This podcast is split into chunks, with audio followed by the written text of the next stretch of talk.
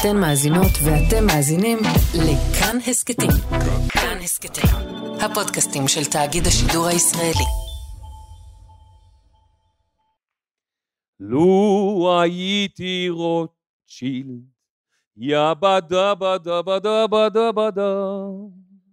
כל היום הייתי דבדם, לו הייתי איש עשיר. אז הייתי נח קצת, יא בדה בדה בדה בדה בדה בדה. כל היום הייתי דיבידם, בידי בידי ביבי דיידל, איש עשיר. חבל שאין לי מוזיקה, זה היה הרבה יותר טוב ואין לי מוזיקה. לא נורא. הייתי אז בונה לי בית מאבן, בית נאה עם גג אדום. שלוש שורות מדרגות על יד הקיר. באחת רק עולים, בשנייה רק יורדים, השלישית לא תוביל לשום מקום. רק שידעו שזה ביתו של גביר. אז החצר תהיה מלאה באפרוחים, כולם אווזים וברווזים, שיקימו רעש בקול אדיר. וכל הפטקטקטקוקוריקו יישמע למרחקים. שיבשר כאן גר ברווז עשיר. לו הייתי רוטשילד, יא בדה בדה בדה בדה בדה בדה. כל היום בדיבי דיבי דם, לו הייתי איש עשיר, אז הייתי נח קצת, יא בדה בדה בדה בדה בדה. כל היום הייתי בדיבם, לו אגידה יידה רם. מחיאות כפיים! אייל תלמודי, שילווה אותנו כאן כל היום, איזה כיף. אה, אז מי נמצא פה? בואו נראה. אה, מהאור, אני לא רואה כלום, אבל כן, אני רואה את כולכם, בטח, יפה. אז אה, ברוכים הבאים למופע של... היסטוריה לילדים.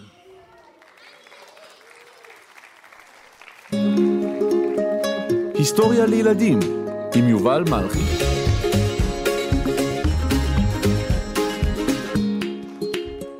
שולם עליכם.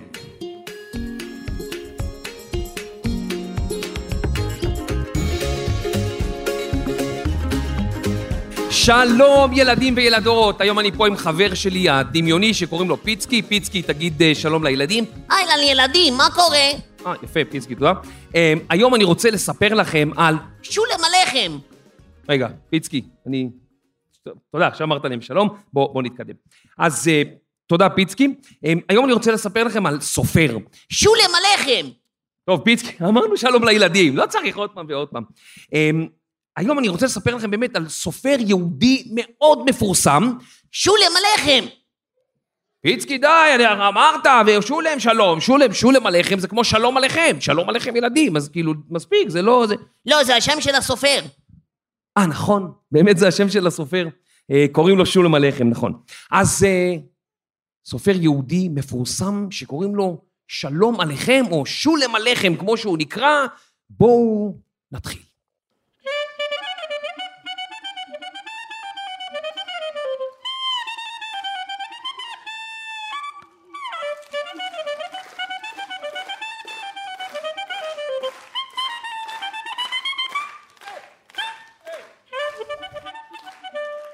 מעולה.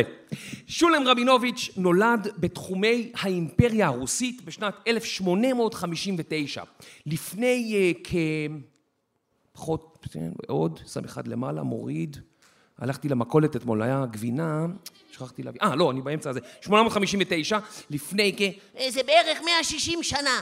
אה, תודה פיצקי, נכון, בערך 160 שנה. הוא נולד וגדל בעיירה שקראו לה פרייסלב. זה כיום נמצא באוקראינה.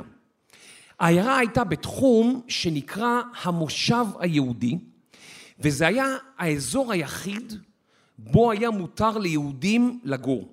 באותה תקופה גרו באזור הזה, המושב היהודי, כחמישה מיליון יהודים, שזה בערך חצי מכמות היהודים שהיו בעולם.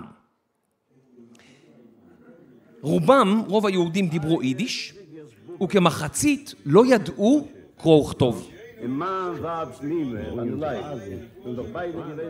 בגיל צעיר עבר שולם עם משפחתו לעיירה הקטנה וורנקוב, בה התגוררו יהודים רבים. הוא סיפר כי הייתה עיר קטנה ודלה, ואומנם חיו בה יהודים עניים רבים, אבל מלאה היא סיפורים ואגדות נפלאים המושכים את הלב. כנראה היה קסם מיוחד בעיירה הזאת, וגם הוא היה ילד צעיר, וכל דבר שהוא ראה שם, והאנשים שהוא פגש, וכל מה שהוא עשה, מאוד ריגש אותו. לעיירות היהודיות הקטנות באימפריה הרוסית קראו שטטל. זאת עיירה ביידיש, בשפה היידיש. בדרך כלל לפחות חצי מהתושבים היו יהודים. הם ניהלו אורח חיים דתי, מסורתי, ורבים מאותם יהודים חיו בעוני. בעיירה עבדו בעלי מלאכה, סוחרים ובעלי חנויות שהיו להם חנויות קטנות, וברחוב הראשי של העיירה בדרך כלל. סביב השטטל היו פזורים כפרים רבים, ובשטטל התקיימו ירידים, שבהם אנשי הכפרים מכרו את מרכולתם ותיקנו את קנה העבודה שלהם. אוי ואבוי. מה, פיצקי, מה קרה? נו מה, לא שמעת הרגע? לא, לא שמעתי, מה, מה היה? הם מכרו את המכולת שלהם. מה? מה הם מכרו? מכרו את המכולת, הרגע אמרת את זה. לא, לא אמרתי את זה. נו, ברור שאמרת את זה. לא, ממש לא אמרתי את זה. אתה רוצה שננגן את ההקלטה מההתחלה? אתה אמרת, מכרו את מכולתם. אה, לא, לא. אני אמרתי, מכרו את מרכולתם. מר, מרכולתם. מרכולתם? אין מילה כזאת. לא, יש מילה כזאת. אה, מרכולת זאת סחורה או דברים שאנשים קונים או מוכרים. מה, אין מצב, המצאת את המילה הזאת. בחיים לא שמעתי עליה. לא, לא, זה, זאת מילה מהתנ"ך, מספר יחזקאל. אה, אנו בעד הנביא יחזקאל. מה? לא, נלך אחריו עם תרמיל ומקל. מי? מה? רגע, פיצקי, לאן אתה הולך? אל כל מקום שאותנו יביא הנביא יחזקאל הוא בומבה של נביא. אז אה, אתם יודעים, ילדים, הרבה פעמים בהיסטוריה לילדים אנחנו עושים כל מיני אפקטים. אז אה, היום אני רוצה שאנחנו נאסוף כל מיני אפקטים אה, בשביל שהם יהיו לנו זמינים, אנחנו מקליטים אתכם. אז בואו רגע תנסו לעשות אפקט של אה, תרנגול. אז רגע, רגע, בואו נעשה סדר. בואו נעשה סדר, מאוד מאוד חשוב. יש לנו תרנגולת, שתרנגולת עושה יותר כזה. ויש לנו תרנגול שהוא יותר קוקוריקו כזה. זה תרנגול. כן, אז תרנגול, תרנגולת, יפה. ועכשיו בואו אה, נראה איך זה עובד, בואו נראה איך אתם באפקטים של אה, חיות. בואו נשיר ביחד את השיר "אצא לי השוקה", אוקיי? אצא לי השוקה, תרנגול קטן אקנה לי, התרנגול. הוא יזמר עד אור הבוקר. עכשיו תקשיבו. אצא לי השוקה, דינוזאור קטן אקנה לי, הדינוזאור! והתרנגול, הוא יזמר עד אור הבוקר. זה היה מפחיד. אוקיי. אצא לי השוקה, דג קטן אקנה לי, והדג... לא שומע. והדג... כן, והדינוזאור. והתרנגול. הוא יזמר עד אור הבוקר. מחיאות כפיים לכל הילדים. ולהורים שלהם שהביאו אותם עד לפה. אז שולם הלחם גדל בשטטל, בעיירה היהודית, והחיים בשטטל היו כל כך מיוחדים. היה להם הוואי משלהם, ותרבות, וזיכרונות עמוקים, עד כי נאמר שאפשר להוציא יהודי מהשטטל, אבל אי אפשר להוציא את השטטל מהיהודי.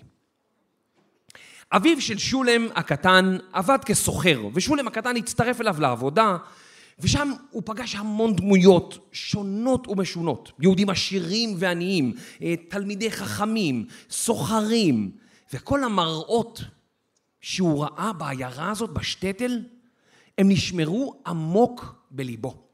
היה משהו מיוחד באותה עיירה, ושולם אהב אותה מאוד. לא, בוא, בוא, טיפה יותר משהו, יש לך משהו כזה קצת יותר, יש פה ילדים וזה משהו... כן.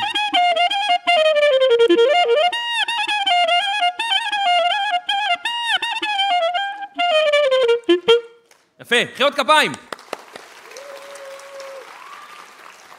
יפה. שולם הרבה לקרוא ספרים על נושאים שונים והוא צבר ידע על העולם. בתור תולעת ספרים, הוא בטח גם היה נהנה מהפסטיבל הזה פה בבית אביחי. שולם למד בתלמוד תורה, בית ספר שהוקדש בעיקר ללימודי קודש, תורה ותלמוד. ביידיש, המקום שבו למדו היה בדרך כלל חדר קטן והוא פשוט נקרא חיידר. ולמורה קראו מלמד, כי הוא היה מלמד, זה היה בתוך חדר, אז זה הגיוני סך הכל. ובארצות צפון אפריקה, תלמוד תורה נקרא קוטב, ביהדות הבלקן בדרום אירופה, מלדרי, ובתימן החיידר נקרא קאניס, והרב נקרא המורה שלי, מורי. הגיע הזמן, אומרת אמי, הכל כבר מוכן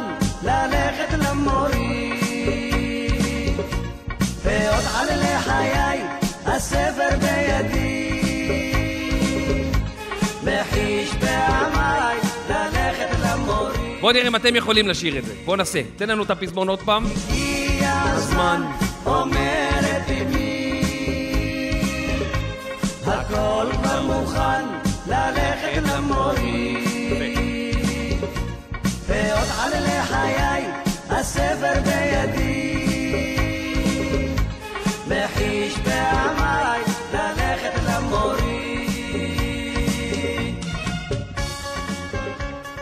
כשהיה שולם בן 11, נאלצה משפחתו לשוב לפרייסלב, ושולם נאלץ לעזוב את העיירה שבה הוא בעצם גדל כמו ילד וכל כך אהב. אביו של שולם פתח פונדק דרכים, מין מסעדה כזאת ומלון, שבו אכלו וישנו, או לנו, סוחרים ועוברי אורח. ושולם ואחיו נרתמו גם הם לעזרת אביהם, ועזרו בכל העבודות. עכשיו, פה בדרך כלל אני אוהב להכניס קטעים קומיים, כי נכון, אנחנו לומדים הרבה מהיסטוריה לילדים, אבל בכל זאת אנחנו גם רוצים לשמור על בידור וכיף וכזה, אז פה אנחנו צריכים לבנות איזה קטע קומי בדרך כלל, אבל לא הכנתי משהו, אז אה, אולי אתם תעזרו לי רגע. אה, בואו נחשוב על איזשהו קטע קומי. אה, אם עכשיו אבא שלי נגיד פותח פונדק דרכים כזה, והוא צריך עזרה כל הזמן, ואני רוצה לקרוא, נכון? אז כאילו יש פה התנגשות בין אני רוצה לקרוא וזה, אז איזה ספר נגיד אתם אוהבים, או ספר ילדים? הארי פוטר, כן. הקמע, קרמל, סבא אליהו, מטילדה, אוקיי, אז, אז יש גם ספר שראיתי פה בשירותים תלוי, את נפתלי, אם אתם מכירים, שהוא ישב, ישב, ישב. אז אני יכול לעשות כזה ששלום מקבל... אוי, תראה, יש פה, יש פה ספר מגניב, תראה, מה זה נפתלי, בא, יש לי חבר נפתלי, בא לי לקרוא, בוא, בוא נראה נפתלי, הנה. אז רגע, אה, הנה, כתוב פה, הוא ישב, ואז אבא שלו קורא לו. "אה, ש- אה, אה", איך נעשה קול של אבא? כזה, ככה, אבוא, כזה. "אה, שולם, בואי נא, אני צריך עזרה, צריך להוריד את הצלחות מהשולחן. הנה אני בא, אבא, הנה אני בא. אז הנה, אני עוזר לאבא, אני עוזר לו, הנה צלחות. אבא, כל הצלחות הורדתי, אני חוזר לספר. הנה, אה, בוא נקרא, אני במתח. הוא ישב, וישב, וישב. שולם, בואי נא, צריך לשים מפה על השולחן. הנה אני בא, אבא, שם את הבא. הנה, אני חוזר לספר, בוא, אני במתח, נורא. הוא ישב, והרבה הוא יושב. והוא ישב, וישב, וישב. שולם, בואי נא. אוי, פנה, אני לא שם. נראה לי אני עובר לקרוא קרמל או קמע או משהו כזה. אז כזה, ככה אנחנו בונים קטע קומי בהיסטוריה לילדים, פחות או יותר. ככה עושים את זה. טוב. כשהגיע שולם לגיל 13, הוא חגג בר מצווה. זמן קצר לאחר מכן, אמו הלכה לעולמה, ואביו נשא אישה אחרת, או התחתן בשנית. והאישה שאביו נשא, למה היא הפכה בעצם?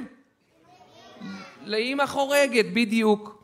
כמו בסיפורי אגדות, האם החורגת הייתה לא נחמדה במיוחד, והיא נהגה, איך נגיד את זה בעדינות, נהגה לקלל. שולם לא כל כך אהב אותה, ובמחברת שלו הוא רשם את אוסף הקללות שלה, לפי סדר האלף-בית. א', אתונו של בלעם! שולם, בוא הנה! כן. ב', בהמה בצורת סוס! תבוא לפה מהר! כן. אה, ג', גולם, כמה זמן אני צריכה לחכות לך? כן. ד', דג מלוח שכמוך! אמרתי לך לטאטא את הרצפה, לא דג מלוח! כן. כן. ה', יש לך בה' משהו? בטח, אידיוט שכמוך! כן, תודה. עוד משהו בה' כי זה עוד קשה. בטח, יא אבהב אחד! אב אב. איזה גדול. אה, אה, אה, מה עוד יש לך? יש לי גם בזין, זנב לטאה שכמוך! אה, לא עמדתה. אבל את יודעת, שכחת את הוו. אוי, נכון, תודה חמוד, באמת. אבל אני מעדיפה לעבור לחטא. חבית ריקה שכמוך!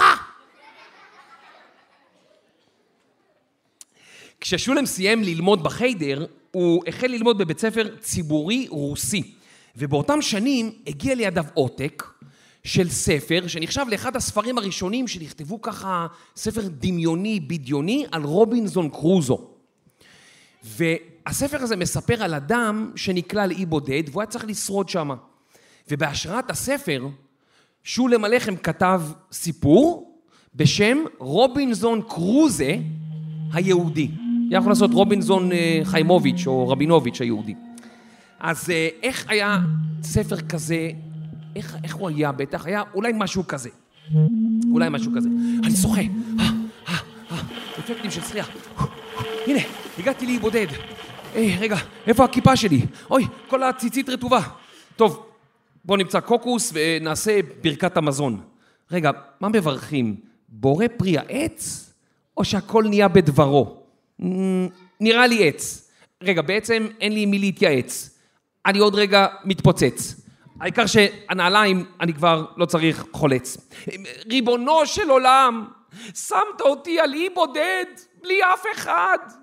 אני נשבע שאם תציל אותי מהיום והלאה, לא משנה, לא משנה, הנה ספינה.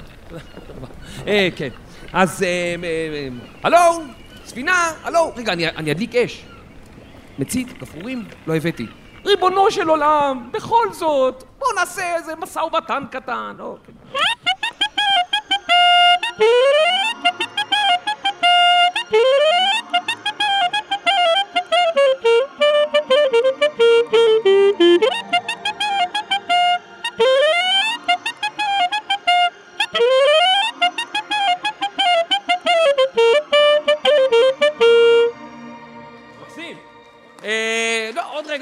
רגע ממש עוד שנייה, עוד פעם אנחנו עושים אה, קלרינט. כששולם היה בן 21, הוא החל לפרסם סיפורים קצרים בעברית וברוסית. אלה היו שפות של משכילים, של אנשים חכמים. אביו של שולם התגאה בו מאוד, שהוא כתב בעברית והראה את סיפוריו לחברים שלו. תראו, חבר'ה, הבן שלי שולם כותב בעברית ורוסית, שפות של מלומדים, שפות של אנשים חכמים. אבל עברית הייתה שפה שרק התעוררה. משנים ארוכות של תרדמה. לא היו בה עדיין מספיק מילים כדי לכתוב סיפור טוב, ממש. מעטים ידעו לקרוא עברית גם, זה לא שהרבה אנשים ידעו לקרוא עברית, כן? והשפה עדיין הייתה שקועה בתרדמה עמוקה, אז מה עושים? מה עושים? יידיש, שפה שנקראת גם יהודית, נחשבה אז לשפה שמדברים בה, אבל לא ממש כותבים בספרות ככה רצינית. כתבו ספרים וסיפורים בשפת היידיש, אבל בדרך כלל על מקומות רחוקים וכל מיני דברים שקרו בארצות אחרות, ולא על חיי היהודים. מי רוצה לכתוב סיפור על עצמנו, על החיים שלנו? אנחנו גרים פה בשטטל, מה זה כזה משנה? למרות זאת, שולם הלחם בחר לכתוב ביידיש, בשפה העממית, כיוון שהיא הייתה השפה של מיליוני יהודים, שפת היום-יום שלהם. הם קראו עיתונים וספרים ביידיש, ראו הצגות ביידיש, שמעו שירים ביידיש. שולם רצה לכתוב בשפה שיבינו אותו, יבינו בדיחות וחרוזים שיש רק ביידיש. וכך יוכלו לקרוא את הסיפורים שלו קהל גדול, לא רק מי שיודע עברית, שזה מעט אנשים, או רוסית, שזה אנשים אחרים. הוא אמר, כותב אני אמנם יהודית, אבל אני אוהב אהבה נאמנה את הלשון העברית. שולם מאוד מאוד חשש. ממה אתם חושבים שהוא חשש? ממה? גם מהאימא החורגת, נכון, אז מה הוא אמר? שאבא שלו נורא שמח.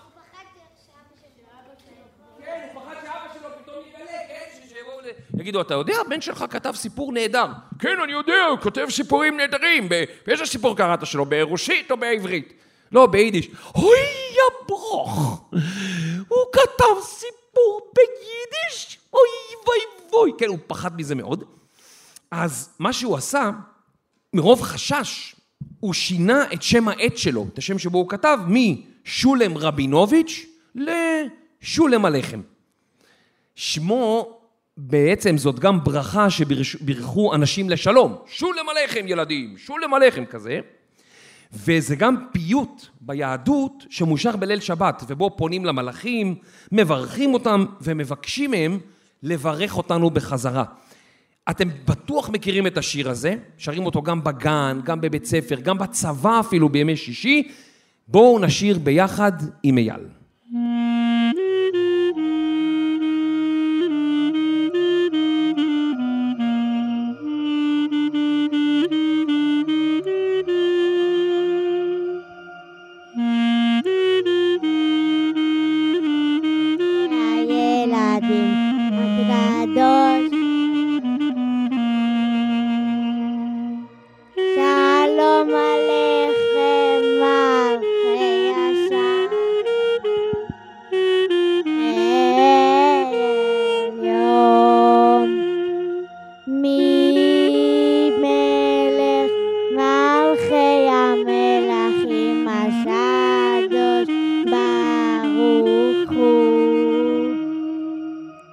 עוד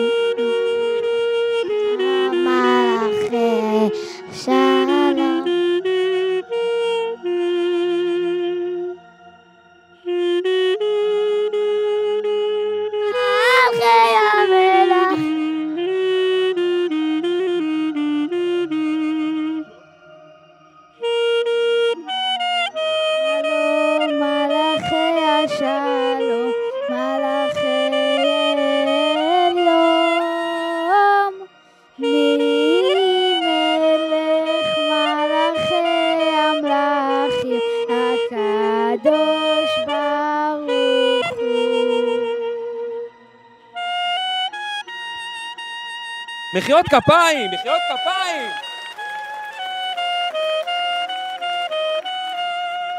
אה, כן, לא נכונה.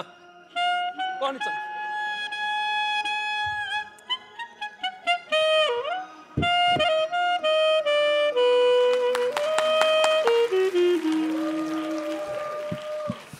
אז אה, אי אפשר לדבר על יידיש בלי שנדע קצת, טיפה, יידיש. אז אה, בואו ננסה, אני אלמד אתכם כמה דברים קטנים וגם יופיעו לנו פה במחברת, כל מיני דברים. אז דברים ישנים ביידיש, מישהו יודע איך אומרים? אלטה זכן. אלטה זה ישן, זכן זה חפצים. אלטה זכן. מציאה גדולה, שהכוונה היא בדיוק הפוך, למציאה לא כל כך גדולה, או משהו לא מוצלח, הגרויסה מציאה. תגידו. הגרויסה מציאה, בדיוק. אז פעם הבאה שמישהו אומר להם, תקשיב, אני אה, לא יודע מה, אה, ראיתי איזה משהו מגניב, אתה אומר לו, הגרויסה מציאה. יפה. נו שוין, נו שוין. עליית גג שבה מאחסנים דברים, איך אומרים ביידיש? בוידם, תגידו. יפה. אדם מגושם, יש לנו פה עכשיו שני מילים דומות, אז תשימו לב להבדלים. אדם מגושם, ביידיש, שלומיאל. איזה שלומיאל, עוד פעם שפך את הכוס מים שלו. ואדם שהוא חסר מזל, שאין לו מזל, לא משנה מה הוא עושה, ביידיש, שלימזל. תגידו. אדם מגושם? אדם חסר מזל? שלימזל ושלומיאל הלכו לטייל. פה, אפשר, פה ישר היה אפשר לעשות קטע קומי, כן? מה קורה, שלימזל? מה קורה, שלומיאל? אל תשאל, נפלתי, התהפכתי. אל תשאל אתה, נכנסתי למקום ושברתי משהו. כאילו ככה אפשר לעשות קטע שלם כזה, כן. ועוד משפט שלם, עכשיו אני לומד אתכם משפט שלם, שני משפטים ביידיש. משפט אחד הוא משפט מאוד מפורסם. Der Mensch tracht on Gott lacht. אדם מתכנן ואלוהים צוחק. כן, אנחנו יכולים לתכנן, לתכנן, לתכנן, לא בטוח שהתוכניות באמת יקרו. ומשפט אחרון שאני מאוד אוהב, זה יותר אה, ארמיתי, פחות אה, יידישי. יש לנו ואן די קאץ' שלפט, טנצן דימייז.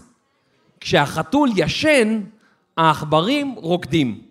אוקיי? אז אם אנחנו לא שומרים על משהו, העכברים עושים שמח. אז בואו תגידו את זה. ווען די קאַץ שלאָפֿט, טאַנצן די מײַז. רוקדים העכברים. מחיאות כפיים לכולכם! וואו, זה אדירים אתם. עכשיו, אתם יודעים, אנחנו נסיים את זה, אתם יודעים שאתם בטח אוהבים קומזיץ. מי לא אוהב קומזיץ? אה, קומזיץ זה שיושבים סביב המדורה. יש מדורה קטנה ויושבים. היום זהו, היום כבר אסור אה, אש ועשן וכזה, אז... אה, יש שמות, איך אומרים קומזיץ בירושלמית? ש... מי, מי פה ירושלמי? שהולכים למדורה, יש שם אחר? מדורה. טוב, אז אומרים קומזיץ וזה, זה, זה מגיע מיידיש. זה בעצם בוא ושב.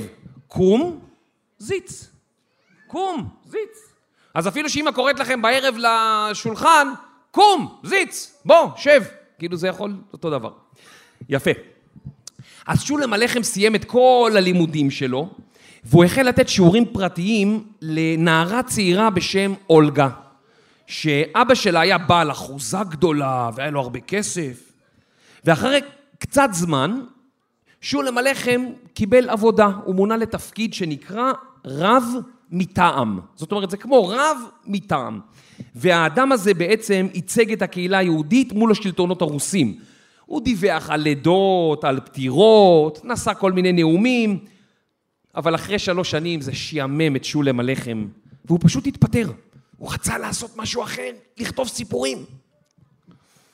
שולם המשיך להיות בקשר עם אולגה, ואחרי כמה שנים היא בגרה, היא הייתה כבר נערה בוגרת, והשניים התאהבו, והחליטו להתחתן למורת רוחו, או אי שביעות רצונו של אביה, שהיה אדם עשיר מאוד. אותו אדם, אבא של אולגה, הוא לא רצה שהבת שלו תתחתן עם שולם עליכם, הוא פשוט לא רצה. הוא לא רצה שהבת שלו תתחתן עם איזה סופר עני. אבל אין מה לעשות, הם היו כל כך מאוהבים שהוא לא יכל לעצור את זה, והם בסוף התחתנו, יפה מאוד. עכשיו, בחתונות, פעם, אייל, בחתונות של פעם, אה, לא היה די-ג'יי כמו היום, שעושה כזה ככה, בום, כן, כן. הייתה, היו, מה, מה היו צריכים להביא לחתונה לדעתכם? כלי נגינה, נכון. וביידיש היו קוראים לחבורת נגינה כליזמר. מה זה כליזמר בעצם? כליזמר זה השם ביידיש של מוזיקאי שנודד מעיירה לעיירה, מאירוע לאירוע, מחתונה לחתונה או שמחה. חס וחלילה לא עלינו, עלינו מדי פעם גם בהלוויות. כן. ובדרך כלל אה, הקלייזמרים נשאו איתם כלים קטנים כמו קלרינטים וכינורות ותופי אה, מרים. ש- שאם צריך לברוח, אז אפשר לברוח עם שאפשר הכלי. לזוז בקלות, לא פסנתרים עכשיו. וזה בעצם שתי מילים בעברית, כלי זמר. נכון? נכון? כלי זמר. נכון. זה צורה מאוד פרגמטית לבטא את זה. אז, אז אם אנחנו בחתונה של שולם הלחם, מה אתם אומרים? אולי ננגן קצת מוזיקת חתונות? ו, ומי שפה רוצה לקום ולרקוד קצת, כי אנחנו בחתונה וצריך לכבד את הזוג, אז מוזמן לקום ולרקוד.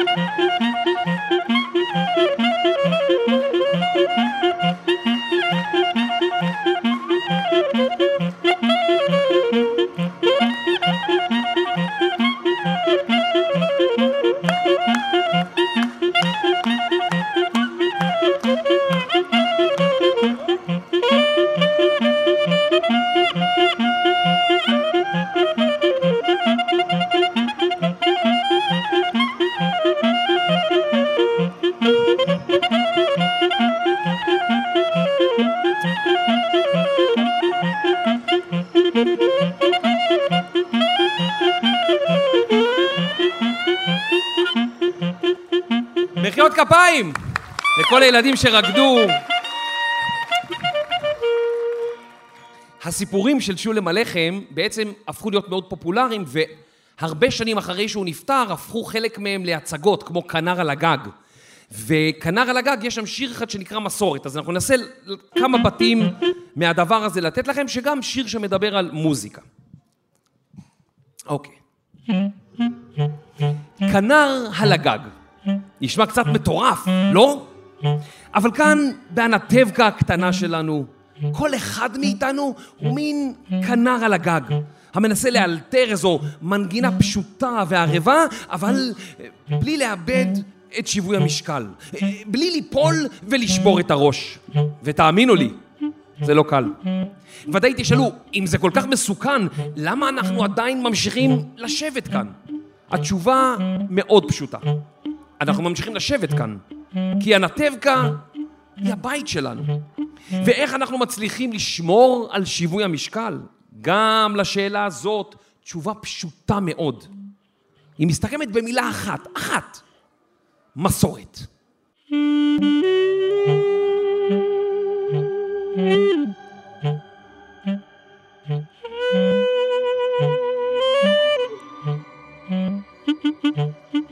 מסורת. בזכות המסורת הצלחנו לשמור על שיווי המשקל שלנו הרבה מאוד שנים. כאן באנטבקה הקטנה יש לנו מסורת לכל דבר. מה לאכול, איך לעבוד, איך לישון, מה ללבוש. הנה לדוגמה, אנחנו הולכים עם כיסוי ראש, טלית, ציצית, בגלל דבקותנו בקדוש ברוך הוא. אז עכשיו בטח תשאלו, איך התחילה המסורת הזאת? ואני אגיד לכם, אין לי מושג. אבל בזכות המסורת. יודע כל אחד מאיתנו מי הוא ומה הקדוש ברוך הוא מצפה מאיתנו. כאן באנטבקה הקטנה שלנו יש לנו טיפוסים מיוחדים במינם. למשל, ינטה השדכנית. אברהם, יש לי בשביל הבן שלך שידוך יוצא מן הכלל בתולה מאין כמוה. או מי שר עליה? בתו של גנצל הסנדלר. שר עליה, היא בקושי רואה, היא כמעט עיוורת. מה כבר יש לראות בבן שלך? כמו שהיא רואה ואיך שהוא נראה, זיווג משמיים. וכמובן יש לנו את רב נחום הקבצן, צדקה תציל ממוות, צדקה תציל ממוות. הנה, רב נחום, קח קופיקה אחת, מטבע אחד. אבל בשבוע שעבר נתת לי שתי מטבעות. נו, מה לעשות, רב נחום? היה לי שבוע רע. בגלל שלך היה שבוע רע, אני צריך לסבול? והחשוב מכולם, רבנו האהוב. רבי, מותר לשאול שאלה?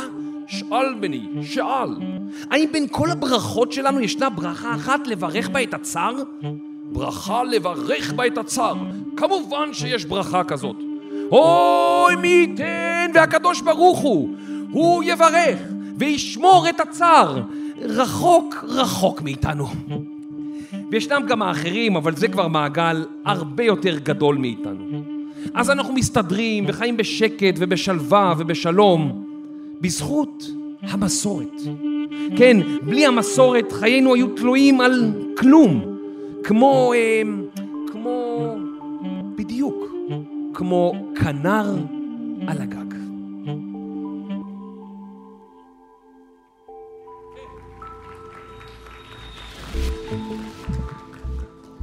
קצת לאחר החתונה, אביה של אולגה נפטר בפתאומיות. ושולם ואולגה ירשו סכום כסף גדול. שולם ניהל את האחוזה, עסק במסחר והשקיע כספים בבורסה. בעזרת הכסף הזה שנפל לידיו, הוא הוציא לאור שני ספרים בשם הספרייה העממית היהודית לספרות, ביקורת ומדע. בספרים האלה כתבו טובי הסופרים היהודיים באותה תקופה. שולם רצה להוציא לאור ספרות מעולה, ולא ספרים זולים ופשוטים שקוראים ושוכחים מהם, אלא שמשאירים בנו משהו. הוא רצה ספרים איכותיים שיספרו על עולמם של היהודים בצורה מיוחדת. הוא בעצמו המשיך לכתוב מאמרים וסיפורים קצרים. אחד הסיפורים הראשונים שכתב הוא סיפור העולר. הוא סיפר כי בתור ילד, יותר מכל הוא רצה עולר, מין סכין קטן כזה לגילוף. כשהוא מגלה עולר אצל אחד האורחים במלון של אביו, הוא גונב אותו. האורח מגלה שעולר הזהב שלו נגנב, ואביו של שולם, שידע כמה הוא רוצה אולר, חושד בו.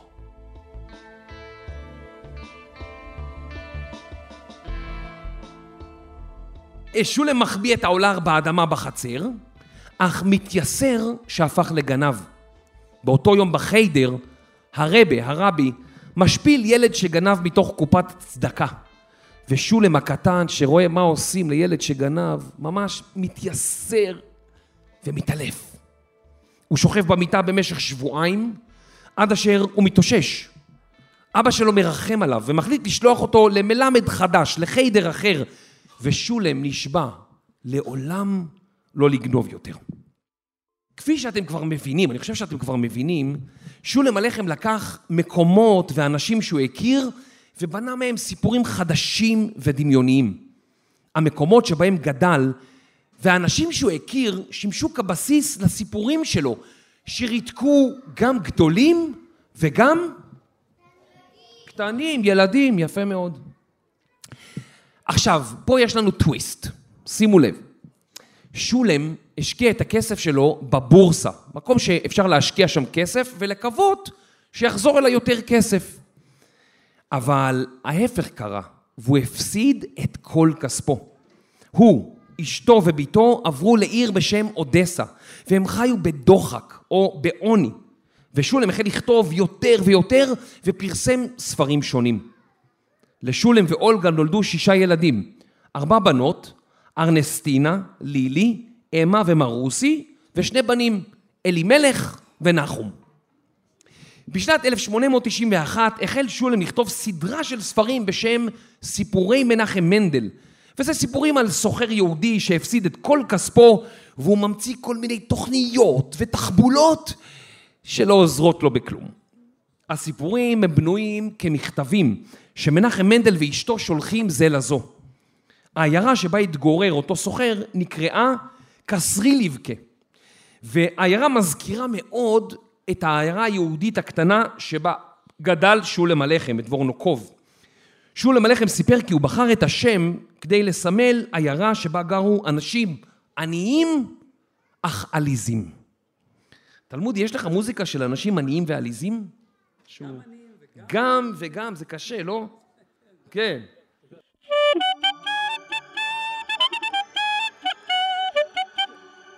כן, זה אני ו...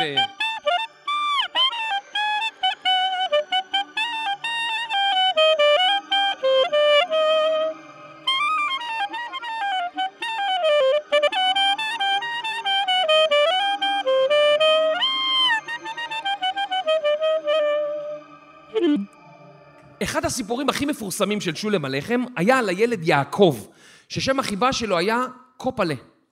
אבל הילד לא היה יכול להגות שלוש אותיות, ג', כ' וק'. אז במקום להגיד על עצמו, אני קופלה, הוא היה אומר, אני טופלה. והוא גם, היה לו קול צווחני, אני טופלה. אז כולם קראו לו קוקוריקו. אבל הוא לא יכול היה להגיד קוקוריקו, כי הוא לא ידע להגות קוף. אז הוא קרא לעצמו טופלה טוטוריטו. מה אתם צוחקים? אני טופלה טוטוריטו, אני אומר לכם. והוא היה ילד מאוד מאוד חמוד, ובסיפור הוא חולם רק על דבר אחד. דגל לשמחת תורה. היום זה נראה לנו מאוד פשוט, אתם יודעים, אבל אז, בימים ההם, להשיג גם דגל, גם תפוח וגם נר, זה היה כמעט בלתי אפשרי. רק משפחות עשירות יכלו להרשות זאת לעצמם, וגם לא תמיד. טופלה מרוויח כסף בפורים ממשלוחי מנות, והוא חוסך את הכסף. הוא פונה לנגר שייתן לו מטל לדדל. מה זה אומר? מטל לדדל. יש לך אולי מטל לדדל? מקל לדגל, יפה מאוד.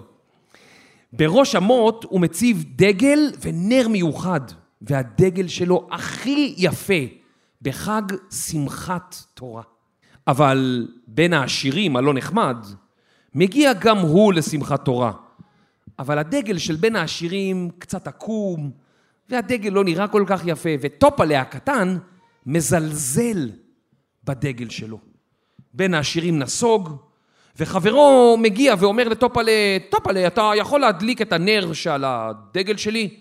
וטופלה אומר לו, אין בעיה, אני אדליק לך את הנר מהדגל שלי שהוא הכי יפה פה, בכל האזור. וכשהוא מדליק לחבר את הנר, אותו אחד לוקח את הדגל לנר שלו ומצית את הדגל של טופלה טוטוריטו. וטופלה רואה את הדגל של שמחת תורה שהוא חיכה לו כל הזמן עולה באש. טופלה מתעצב מאוד ונופל למשכב, אך שנה לאחר מכן, בשמחת תורה, עוד פעם יש לו דגל יפה ומפואר. מה שלום עליכם ניסה בעצם להגיד בסיפור הזה? אז עד היום אנשים מנסים להבין מה הוא אמר. לא ברור אם טופלה נענש, למרות שהוא היה כל כך חמוד, בגלל שהוא היה יהיר. כן, שאומר, לי יש את הדגל הכי יפה פה, את הדדל, הדדל שלי הכי יפה. אבל יש אנשים שחושבים שהסוף שבו טופלה מקבל דגל חדש, שלום עליכם הוסיף אותו רק מאוחר יותר, כי הוא רצה שהסיפור בסוף יהיה שמח לילדים. אבל אולי הוא ניסה להגיד לנו שלא משנה אם אתה חזק או חלש, מי שמשוויץ יותר מדי, סופו שישלם מחיר. באותן שנים התרחשו ברחבי המושב באימפריה הרוסית פוגרומים או אירועים אלימים נגד יהודים. יהודים רבים עזבו את רוסיה ועברו לארצות הברית. יהודים אחרים שינו את אורח חייהם והחלו לעבוד בעבודות שיהודים לא עבדו בהם לפני כן. חלקם החלו ללמוד באוניברסיטה מקצועות חדשים, חלק עברו לערים רחוקות וכתבו לבני המשפחה שלהם, תקשיבו, אתם שם בשטטל, אתם יודעים מה יש פה? יש פה קופסת שימורים, ויש פה מפה, ויש פה מין רכבת כזאת קטנה שנוסעת בעיר, ובניינים גבוהים, כל אלה לא היו באותם ימים בשטטל. כל השינויים האלה היו מאוד מוזרים ומשונים ליהודים רבים, והם לא ידעו איך לעכל אותם. זה בסדר? אולי זה לא בסדר? על בסיס ההתלבטויות והמחשבות האלה של העולם החדש, כתב שולם עליכם את עלילותיו של טוביה החלבן, שנקרא גם טוביה החולב, אבל אני חושב שהתרגום היותר נכון הוא טוביה החלבן. שולם עליכם כתב את הפרק הראשון, ולאחר מכן פרסם עוד ועוד פרקים במשך עשרים שנה. היצירה מספרת סיפור עצוב, אבל בהומור גדול. כך היו רוב סיפוריו של שלום עליכם. בין עצבות ועוני, יהודים מוצאים גם הומור ושמחה גדולה. טוביה החלבן הוא יהודי קשה יום, שמנסה להרוויח כסף כדי לדאוג לאשתו ולשבע בנותיו. בהצגה שעשו, כנר על הגג, אז יש לו רק שלוש בנות, אבל בסיפור האמיתי, שבע. אה, טוביה חולב את פרותיו ומוכר לתושבי האזור מצרכי חלב, חמאה וגבינה. בעוד טוביה הוא אדם מסורתי שממשיך את דרך אבותיו, הבנות שלו כבר בדור אחר. הן מתלבטות עם מי להתחתן, דבר שבכלל לא היה מקובל בתקופה של טוביה, כי אז הכל היה נעשה דרך השדכנית.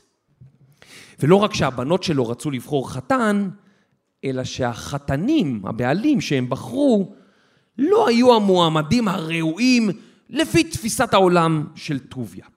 מצד אחד טוביה הוא אדם יהודי מאמין שרוצה להמשיך את המסורת היהודית, זוכרים? שרנו, מסורת. אבל מצד אחר הוא אבא שמאוד אוהב את הבנות שלו. כמו כל ההורים, גם אנחנו נמצאים לפעמים במצבים שאנחנו פשוט לא יודעים מה לעשות, לא יודעים מה הדבר הנכון. וגם טוביה לא יודע מה נכון ומה לעשות ואיך לשמור על הבנות שלו קרובות בלי לפגוע במסורת. אז מה הוא עושה? הוא מדבר עם אלוהים. הוא מדבר המון עם אלוהים. הוא מצטט משפטים שגויים מהתנ"ך. הוא מצחיק את עצמו ואת הקוראים, ולמרות כל הצרות, הוא נשאר אדם אופטימי. באחת הפעמים, טוביה אומר לאלוהים, אלוהים, האם היית צריך לשלוח לי חדשות כאלה היום מכל הימים? אני יודע, אני יודע שאנחנו העם הנבחר, אבל מדי פעם אתה לא יכול לבחור מישהו אחר. פעם אחרת, טוביה מדבר עם חברו מנדל, וטוביה אומר לו, כמו שהספר הטוב אומר, כשאדם עני אוכל עוף, אחד מהם חייב להיות חולה. אז מנדל אומר, איפה זה כתוב בספר? אז טוביה עונה, טוב, זה לא מדויק, אבל בטח כתוב שם משהו על עוף. אז אתם מבינים כבר שזה איש מאוד מצחיק וחביב ומאוד uh, חמוד. הספר הזה עובד למחזמר בשם כנר על הגג, שהפך להצגה מאוד מאוד פופולרית. ההצגה הוצגה בארצות הברית אלפי פעמים וזכתה בהמון המון פרסים, וקהל אדיר, לא רק של יהודים, גם יהודים, שכבר היו הרבה שנים אחרי השטטל, וגם לא יהודים, זכו לראות איך יהודים חיו בשטטל באותם ימים, במזרח אירופה ובאימפריה הרוסית, וההצגה הזאת הייתה כל כך פופולרית שהיא תורגמה להמון שפות, אפילו ליפנית. ולאחרונה היא עלתה גם ביידיש והיא זוכה להמון הצלחה, אז בואו נשמע רגע את כנר על הגג ביוונית. Γιαμπαντάμπα τα παντάμπα, όλη μέρα στη δουλειά Έτσι κι είχα τύπη τύπητα, λίγα πικικίνια πιο πολλά Μια σπιταρόνα θα είχαμε χίλια δωμάτια στην πιο ακριβή γειτονιά με πέτρινη στέγη και ξύλινο πάτωμα ובואו נשמע אותה גם בספרדית. Tradición.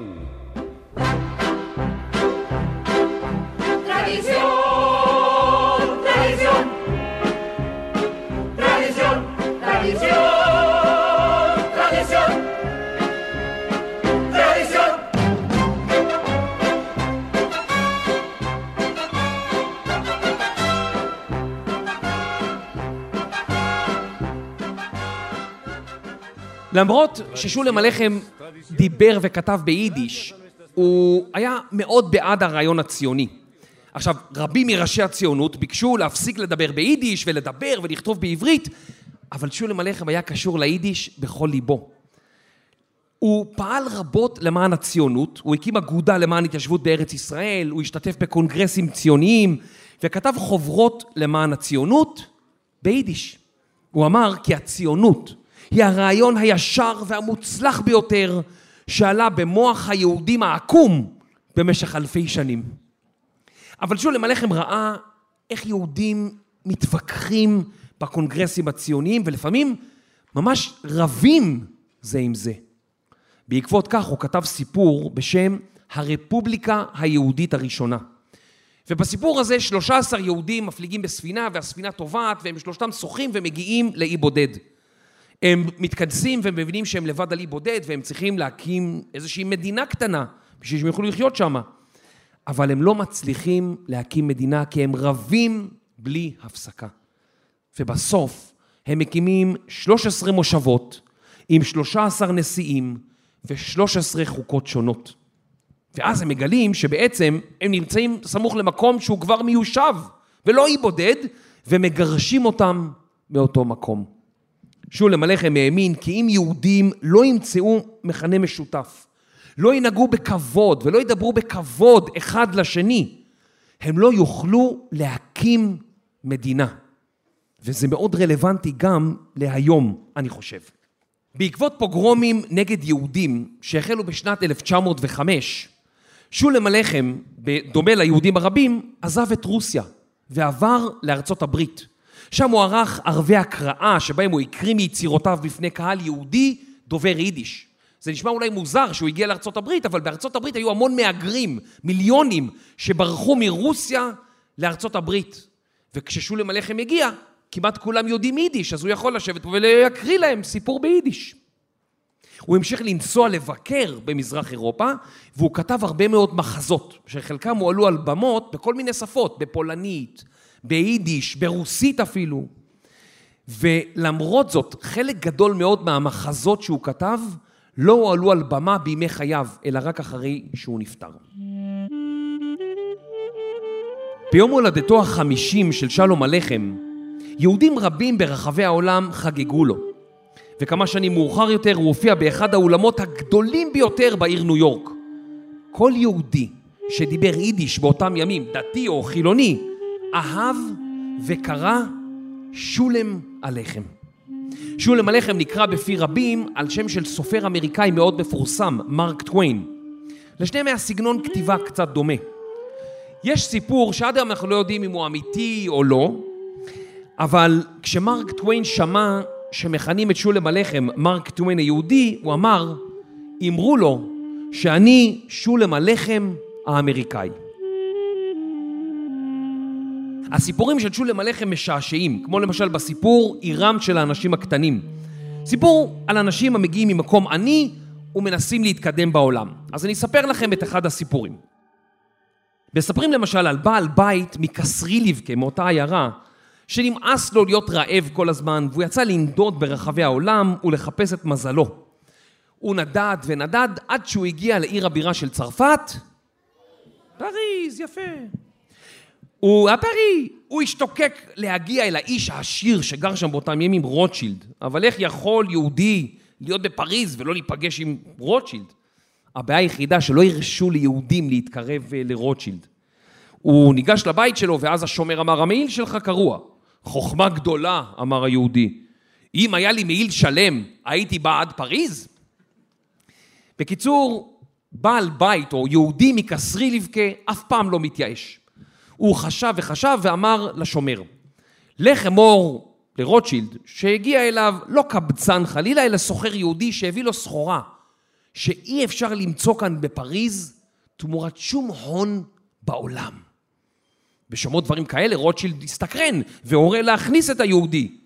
שלום עליכם, עליכם השלום. כן, מניין בא יהודי? מקסרי לבכה. כן, ומה אתה מספר? מה אספר לך, מר רוטשילד? העניין הוא כזה. אומרים עליך אצלנו שבלי עין הרע, המצב שלך בכלל לא רע. הלוואי עליי חצי משלך, אולי אפילו שליש גם יספיק לי. נו, וגם כבוד מן הסתם.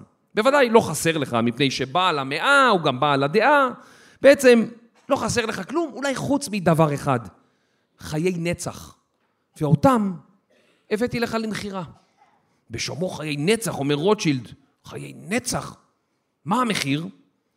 אה, אדוני, הם יעלו לך, חושב היהודי, הם 300. אולי אפשר להתמקח, אומר רוטשילד? לא, לא, אדון רוטשילד, אי אפשר. שכה יהיה לי טוב אם לא יכולתי לומר לך יותר משלוש מאות, אבל אמרתי וזהו זה. כך אומר היהודי. ורוטשילד לוקח שלוש מאות ונותן לו כסף, והיהודי מכניס את הכסף לכיס, ואחר כך אומר לרוטשילד, אוקיי, עכשיו אני אגיד לך איך לחיות לנצח. אם אתה רוצה לחיות לנצח, אני מייעץ לך שתעזוב את פריז הסואנת הזאת, ותעבור עם כל הדברים שלך אלינו, לעיירה קטנה וענייה, קסרי לבכה. שם לא תמות מעולם, בגלל שבקסרי לבכה הענייה, מעולם לא מת איש עשיר. הספר האחרון שאותו כתב שלום עליכם, הוא לא הספיק לסיים אותו, הוא נקרא מוטל בן פייסי החזן, ואני מת על הספר הזה. יש אפילו תסכית של כל ישראל מפעם, לפני 50 שנה, עם שירים וזה, שנקרא מוטל בן פייסי החזן. אפשר לחפש את זה באפליקציה של הפודקאסטים. בסיפור, מוטל מתייתם מאביו, הוא נשאר ילד יתום, אבל הוא נשאר ילד שמח, שעובר המון המון חוויות, והחוויות האלה מאוד משעשעות. וכולם מגנים על מוטל שלא יכו אותו, שלא יקללו אותו, ועד מהרה הוא מגלה שהוא לא צריך לעשות הרבה מאוד דברים שהוא היה צריך לעשות קודם, כי עכשיו שהוא יתום, כולם מרחמים עליו. אז המצב החדש הזה גורם לו לומר שוב ושוב, אשראי, יתום אני. והוא כותב כך בספר, מתכסה אני בשמיכה, אבל לישון איני רוצה. חוזר אני על הקדיש, על משכבי, אל החדר איני הולך. איני לומד, איני מתפלל, איני משורר, חופשי אני מכל המצוות. אשראי, יתום אני. בסיפור מספר מוטל על העיירה שבה גר, על מנשה הרופא ואשתו מנשאית הרופאנית, שהיא קצת מפחידה. על מנדל השוחט, השכנה פסי, בעלה מוישה כורך הספרים וילדיהם השובבים. לייבקה שואב המים, ראובן איש התפוחים, יונה האופה, בריה הסנדלר, לייזר העגלון, שני אור השען, פיניה, חברו של אליה או אליהו אחיו, על השווקים והירידים, על צוענים, סוסים, סייחים ואפילו על אבטיחים. והנה עוד קטע אחרון מהספר. יום קיץ חם, זה עתה בשלו אבטיחים ודלאות. התקופה הזאת היא הטובה בכל תקופות השנה. אחריה יבואו ימים נוראים, ימי בכי ודמעות. אל יחשוב לי אלוהים לעוון, אין אני אוהב את ימי הבכי והדמעות. אוהב אני את ימי השמחה. וכלום, יש לך ימי שמחה טובים מאלה? את השוק מתמלא אבטיחים ודלאות. הדלאות צהובות הן, וריח להן כאתרוגים. האבטיחים אדומים כאש, מבפנים, וחרצנים להם שחורים והם מתוקים מדבש. אמא אינה מחשיבה את האבטיחים, נותנת היא את משפט הבכורה לדלאות. אומרת היא, כי הדלאות יש בהן כדי שביעה. כשהיא קונה דלעת, היא אומרת, הרי זו מספיקה לשנינו, לסעודת שני ימים, לפת שחרית, לפת צהריים ולפת ערבית. מה שאין כן אבטיח. האבטיח, היא אומרת, אינו עניין אלא ללקקנים. ממלאו את כרסך מים ושכרך יוצא בהפסדך. סבורני שטעות היא בידה. אילו הייתי בן מלכים, הייתי אוכל כל השנה כולה רק לחם עם אבטיחים בלבד. בסיפור, מוטל עוזב את העיירה ואת חבריו ויוצא עם משפחתו למסע לאמריקה, לארצות הברית. יהודים רבים חיו בדיוק באותן עיירות, והם הכירו את כורך הספרים, את החזן, את שואב המים והאופה, אולי בשמות קצת אחרים. יהודים רבים יצאו למסע לאמריקה, ועזבו את הכל מאחוריהם. הסיפורים של שולם הלחם סיפרו בעצם את סיפור חייהם, והם הרגישו כאילו נכתבו עליהם עצמם. אנחנו, ששמענו על השטטל בלבד, רק שמענו, זכינו להכיר אותו גם בזכות סיפוריו של שולם הלחם. לאחר מלחמות העולם, העיירות היהודיות נעלמו ונשארו רק הסיפורים. השטטל היה אומנם מקום שבו התגורו יהודים, אבל תאמינו לי, לא היינו מתחלפים איתם. גולדה מאיר, שהייתה ראש ממשלה בישראל לפני 50 שנה, כתבה בביוגרפיה שלה כי היא סיפרה לילדיה, ואחר כך לנכדיה, על השטטל בה חיה עם משפחתה בעוני רב. והיא שמחה, היא כתבה, שכיום זהו רק שיעור בהיסטוריה. אוקיי, בוא ניתן קצת מוזיקה חלשה ככה לקראת סיום, אנחנו לקראת סיום, אז בוא ניתן מוזיקה חלשה ככה ברקע. שולם הלחם עבר לארצות הברית, אך בנו חלה במחלה מדבקת בשם שחפת, והוא נאלץ להישאר בשוויץ יחד עם אחותו. שולם ערך ערבי קריאה רבים בארצות הברית, היכן שמיליוני יהודים דיברו יידיש. עוד פעם, היכן שמיליוני ילדים, מיליוני אנשים דיברו. יום אחד שולם התמוטט והתגלה כי גם הוא חולה בשחפת. החברים הקרובים ערכו מגבית, הם אספו תרומות למענו ודאגו שלא יחסר כסף, לא לו ולא למשפחתו. בשנת 1914 שולם הלחם חזר לניו יורק, אחרי שהוא עוד פעם היה באירופה, והוא היה קרוב לסיים את מוטל בן פייסי החזן, כאשר הלך לעולמו בשנת 1916. כמאה אלף יהודים, תושבי העיר ניו יורק, השתתפו בהלווייתו, שעברה ברחובות, בבית כנסת אורתודוקסי ורפורמי. ההלוויה העצומה הייתה אחת ההלוויות הגדולות שידעה העיר ניו יורק. היא נמשכה חצי יום, והראתה עד כמה אהוב היה שולם הלחם על האדם הפשוט. על המצבה שלו נכתבו שורות ששולם הלחם בעצמו כתב לפני מותו. פה שוכב יהודי פשוט, שכתב סיפורים ביידיש לנשים ולאדם הפשוט והנאור. הוא היה סופר של הומור. הוא סבב בעולם כמו כפרות. העולם כולו בסדר, ורק הוא בצרות. אך כשהעולם צוחק, מוחא כף וטופח על ברכיו, את מחלתו ידע רק אלוהיו, בסוד, כדי שאף אחד לא ידע מכאוביו. שולם הלחם אהב מאוד ילדים, והוא כתב עבורם ספרים וסיפורים. אחד מספריו, ילדי קסרי לבכה, מתאר את הילדים השובבים, את החיים בעיירה, והכל בהומור וחמלה. עכשיו בואו נכניס פה את פיצקי, ממש יש לי עוד שלוש שורות, נכניס את פיצקי ונסיים, אוקיי? מה, מה זאת אומרת הוא כתב סיפור? אז איך אפשר לקרוא כזה סיפור? מה, מה זאת אומרת פיצקי? הוא כתב סיפור רגיל. לא, הוא לא כתב סיפור רגיל, אתה מוכן להקשיב למה שאתה אומר?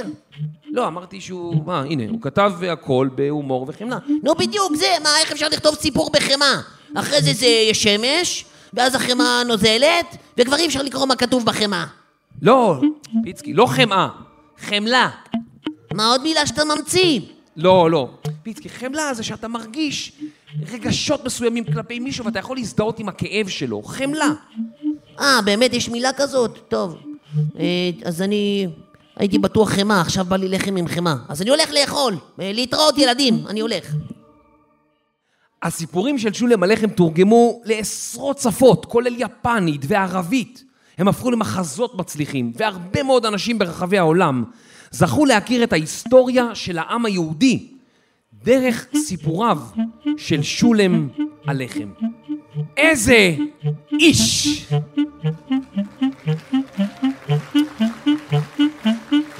ועכשיו, לסיום, תלמוד ייתן לנו איזה משהו שיגרום לילדים לבד לקום מהכיסא ולתת פה איזה ריקוד מארץ הריקודים. ילדים, אתם מוכנים לאיזה ריקוד? יאללה, קום מהכיסא.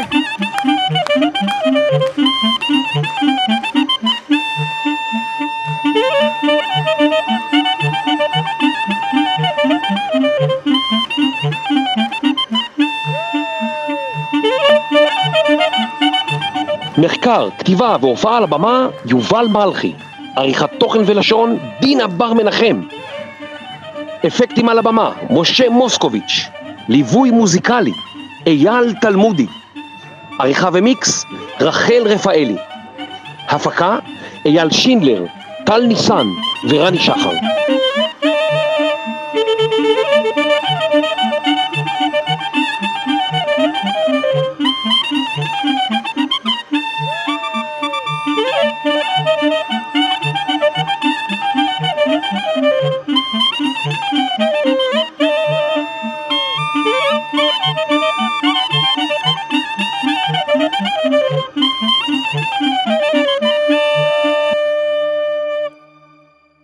תודה לבית אביחי על האירוח ועל ההזדמנות להקליט פרק לייב בשבוע הספר ואירוע בית חולים לספרים.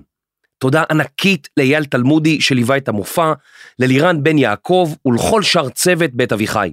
אנחנו נערוך את המופע הזה שוב בחודש נובמבר, עקבו אחר הפרסומים. זהו, עד כאן העונה התשיעית. אנחנו יוצאים לפגרה קצרה, ומיד אחריה נשוב עם העונה העשירית ועוד פרקים חדשים של היסטוריה לילדים, על דבורה עומר, ההיסטוריה של הנקניקיות, עוזי חיטמן, אום כולתום, שרלוק הולמס ורבים אחרים. אתם מוזמנים להאזין לפודקאסטים החדשים לילדים של כאן, סיפורי מעשיות לקטנים, סוכן חלל לגדולים, וגם למעבדה לילדים וילדות וגורי כיס שחוזרים בעונות חדשות. אני יובל מלכי, אוהב אתכם ממש. חופש נעים, להתראות.